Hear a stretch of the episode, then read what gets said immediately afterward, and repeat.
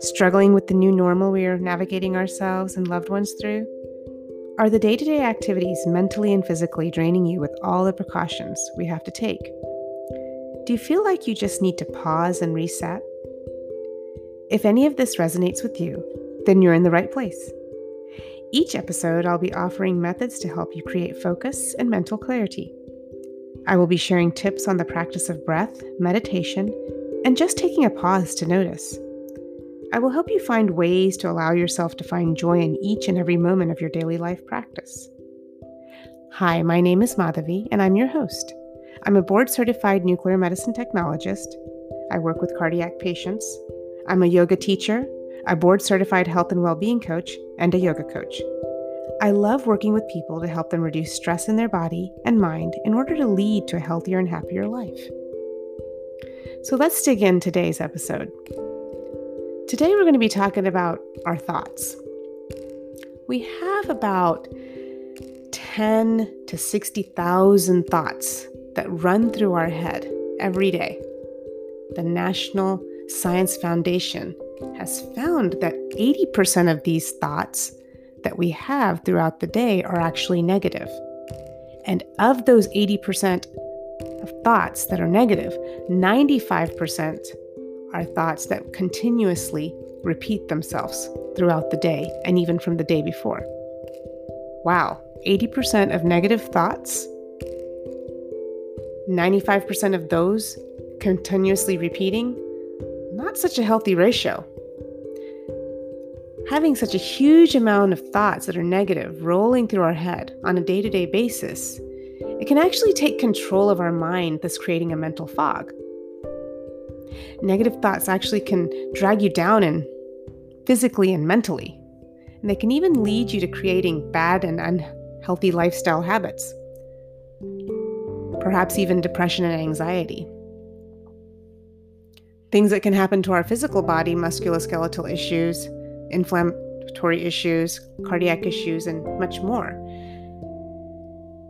And, you know, there's another interesting study that I found from Cornell University by Leahy 2005, the scientists found that 85% of what we worry or the negative thoughts that we get never happen.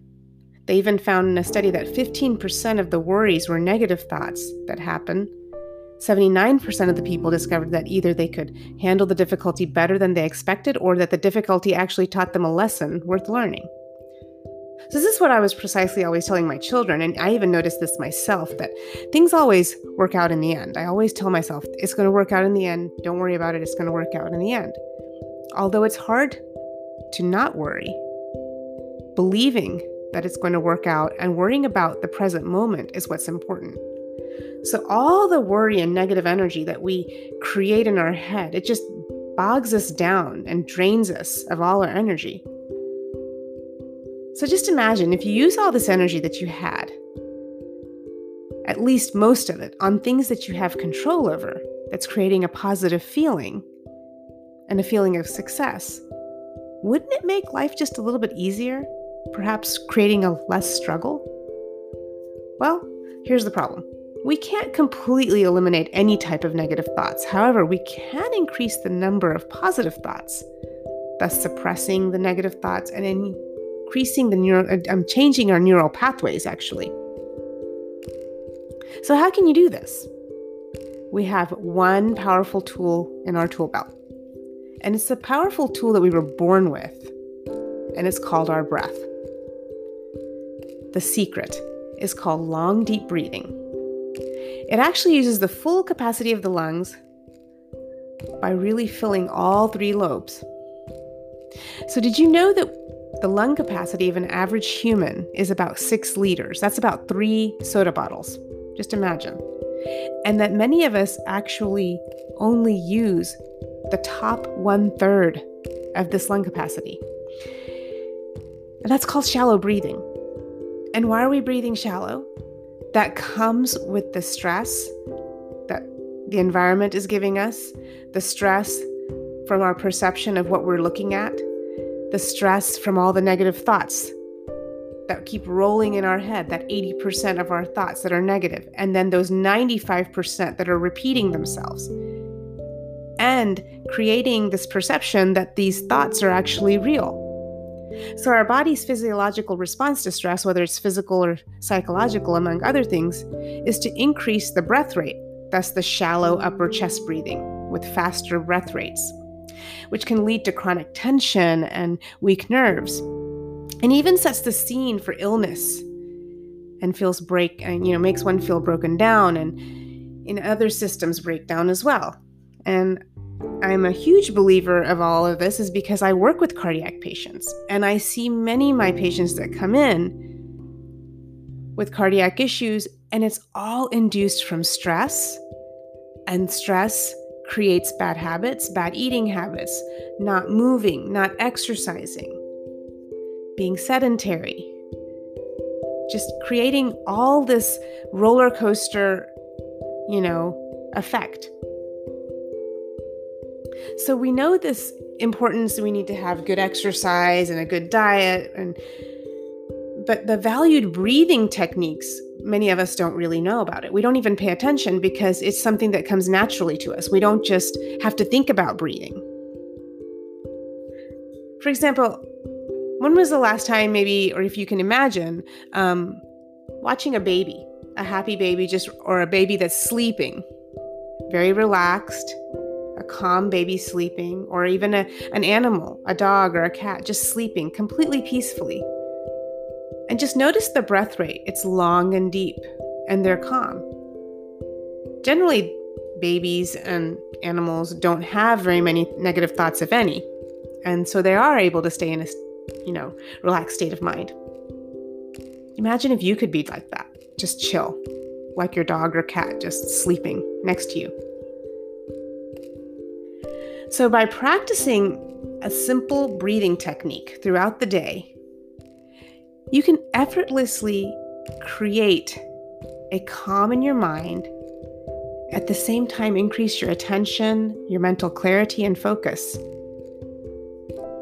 You can just simply do this by closing your eyes, and you can do this right now with me. Closing your eyes and taking a deep inhale through the nose, filling up your belly, your mid chest, and your upper chest. And when you fill up to the tippy top where you cannot even take an extra breath, suspend your breath for a count of one to three. And then slowly begin to exhale the breath through the nose allowing your collarbones to come down, your side ribs squeezing in, and drawing the navel inward and upward towards the spine, completely squeezing all the air out of your lungs. And it's really important to take a few breaks throughout the day and doing this breathing practice. It allows yourself to reset and reconnect. So many of us think that if we take a break during our workday or whatever we're trying to accomplish, we're actually going to decrease our productivity. But in fact, these mini breaks actually can actually make you more productive, more efficient because you have cleared your mind and increased your mental capacity. It's like creating a fresh start, clear slate. So I invite you to take some long, deep breaths throughout your workday, of taking a break every 30 to 45 minutes. Taking a break, actually getting up from your chair, being strapped to our chair, trapped behind our desk, is causing the extra stress, which causes it in our body and in our mind. So, taking these extra breaks throughout the day is so powerful. See, the lack of relaxation and the peace of mind and the personal and collective conscious in our present day society inhibits us for proper breathing. So again, this poor breathing increases the susceptibility to stress and it's it's an attendant to illness. The American Medical Association reports that 80% of diseases are stress related. The body's physiological response to stress, whether physical or psychological, among other things, is to increase the breath rate, which is what I was talking about the shallow breathing. So, you know, our shallow breathing is what's causing that. So, next time you're sitting there thinking in front of your computer or maybe in the middle of a meeting and you notice that something is kind of upsetting you, notice your breath rate. Notice where your chest is rising and falling. Is your belly rising and falling? Or are you just re- breathing up in the upper collarbone area? Just take a notice.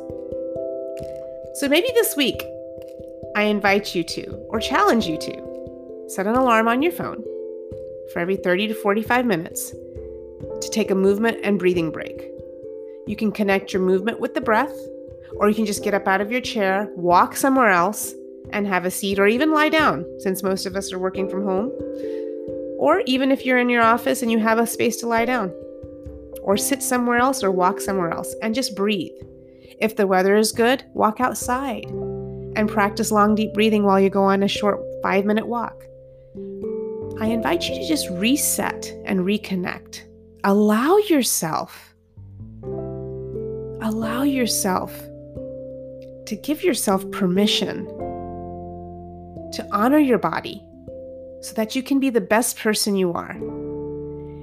Because I always remind my students and my wellness coaching clients if you don't fill up your cupboard first, how will you feed your family? In the same way, when I speak in the yogic terms, if you don't fill up your heart chakra by receiving first, how will you have the energy and capacity to give the love, compassion,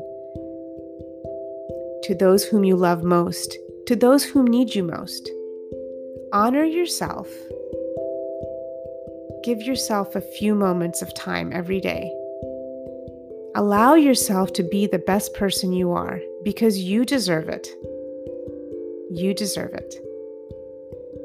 I hope that all of you have a wonderful day and a wonderful week. And thank you for listening to me. And until next time, namaste.